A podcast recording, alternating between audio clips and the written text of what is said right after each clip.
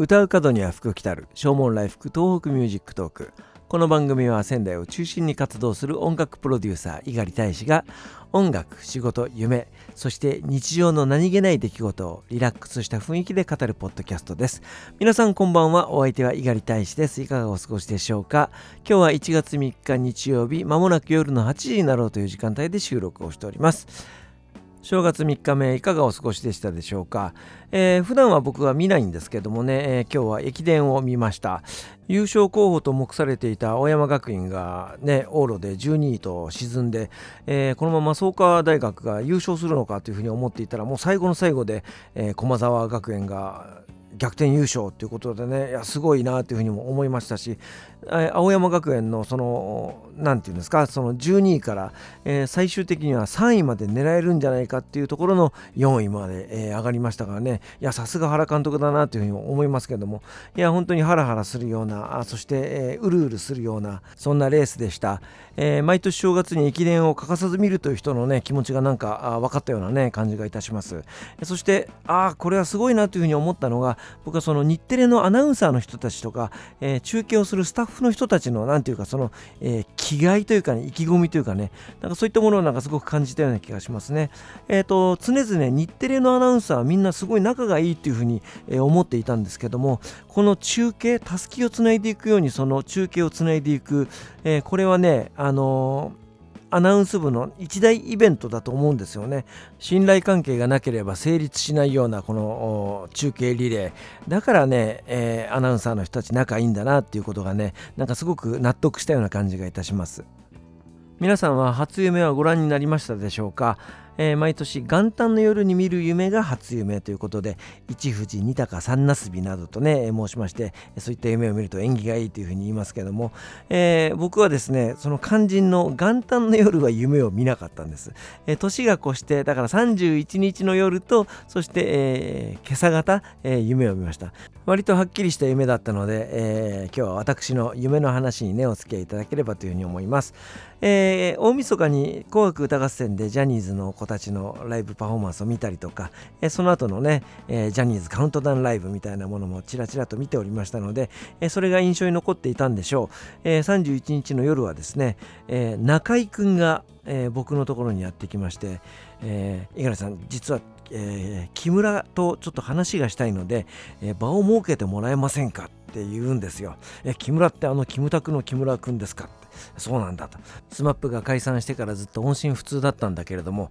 えー、自分もジャニーズを辞めて事務所を立ち上げて、えー、活動しているのでそろそろみんなで集まって話がしたいなっていうふうに思ってるんですと。いや別に SMAP を再結成しようとかそういうことじゃなくて、えー、本当に、え食事ができればいいなというふうに思ってるんですいませんが猪狩さん木村に連絡取ってもらえますかって。いうことなんですって。で僕がどういう役どころなのか今一つわからないんですけども、えー、それで、えー、木村君にですね連絡をするわけです。あ中居がそういうふうに言ってたんですねって、えー、僕もちょうど会いたいなっていうふうに思ってたんでじゃあ会いましょうっていうことでお二人の地元の神奈川県で、えー、1日1組限定の完全予約制のレストランを予約してそして、え、マスコミが近づかないようにいろいろ配慮して、えー、お二人の密会をですねサポートするというなんかそんな夢だったんですね、えー、話の内容まではよく覚えてないんですけどもねお二人が楽しそうに食事をされていたのが、えー、印象に残っております。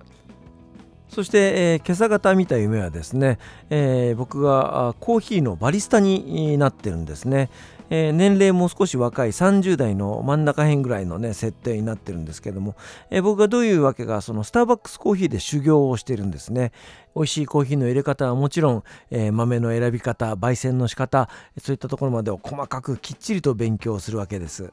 そんな時に社長から呼び出しがかかりまして、えー、お話をされます、えー、スターバックスコーヒーはワールドワイドな会社なんだと。そして、えー、コーヒーを飲んでる時はみんな幸せそうな顔をするでしょ。なので世界平和のために猪狩さんには店舗を持たないスターバックスコーヒーの野立て店をやってもらえないだろうかっていうオファーをされるわけです。コーヒーを入れるための機材はもちろん、えー、テントや移動のリュックやラグやそういったものは全て提供すると。なので世界平和のためにそしてコーヒーの普及のためにぜひご協力いただきたいということで、オファーをされてああそうですか分かりましたって言ってそれを引き受けてしまうんです。まず僕が真っ先に向かったのはニューヨークのセントラルパーク、えー、セントラルパークに、えー、ラグを引いてそしてタープテントを立てて、えー、テーブルを出して、えそしてお湯を沸かしてコーヒーを入れ始めると、えたくさんの人たちが集まってきて、えそれを無料で振る舞うわけですね、えそして僕も英語が、え片言ながら、えそこでちゃんと会話をして、えー、素晴らしい活動をしてるねっていうことで、え評価してもらう。みんなに喜んでもらう。ああなんていい仕事なんだっていうふうに思うわけですね。そこから南米大陸を縦断して、えー、そこからアフリカに渡りましてアフリカをずっと転々として、えー、ヨーロッパを回り、え、そして、え、中近東で武装勢力に身柄を拘束されてしまうわけです、え、でもあのコーヒーを入れて回ってるだけなんだということを説明してコーヒーを入れて、え、差し上げて飲んでいただいて喜んでもらってそして、え、無事に、え、釈放されることになります、え、君は素晴らしい活動をしてるねっていうことで、え、安全なところまで送ってもらってっていうね、えー、そして中央アジアや東南アジアそしてアジア大陸を回って、えー、日本に帰るというような一大冒険活劇のようなねそんなお話でございました、えー、恵まれない人たち、えー、子供たちそういった人たちにコーヒーを振る舞って喜んでもらうというようななんかそんなあ何を暗示してるのかよくわからないですけどもね、えー、目が覚めた瞬間もういきなりコーヒーが飲みたくてしょうがないようなほっこりするそんな夢を見ました。僕がもっと若くて音楽をやっていなかったら、えー、そんな人生も面白かっただろうなというふうに思うようなね、えー、なんか本当にいい夢を見たなというふうに思います。えー、ということで、え夢の話にお付き合いいただきました。お別れに1曲をお送りしましょう。ザ・ボイス・オブ・ラブのファーストアルバムに収録をしております。ありがとうのバイブスです。お相手は猪狩大使でした。それではまた明日。さようなら。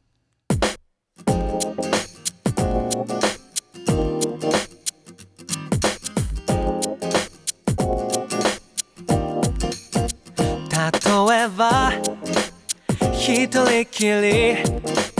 生きてきましたって顔しても。鳴り響く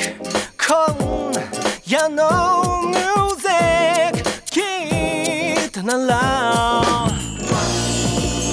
誰だって一人じゃない。で僕らは気づ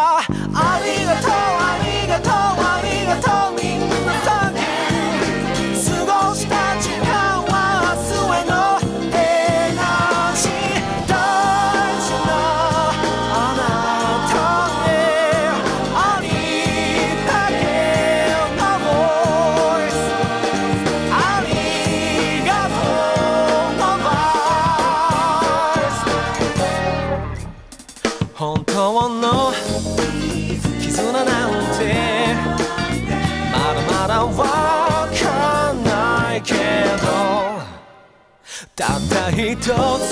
確か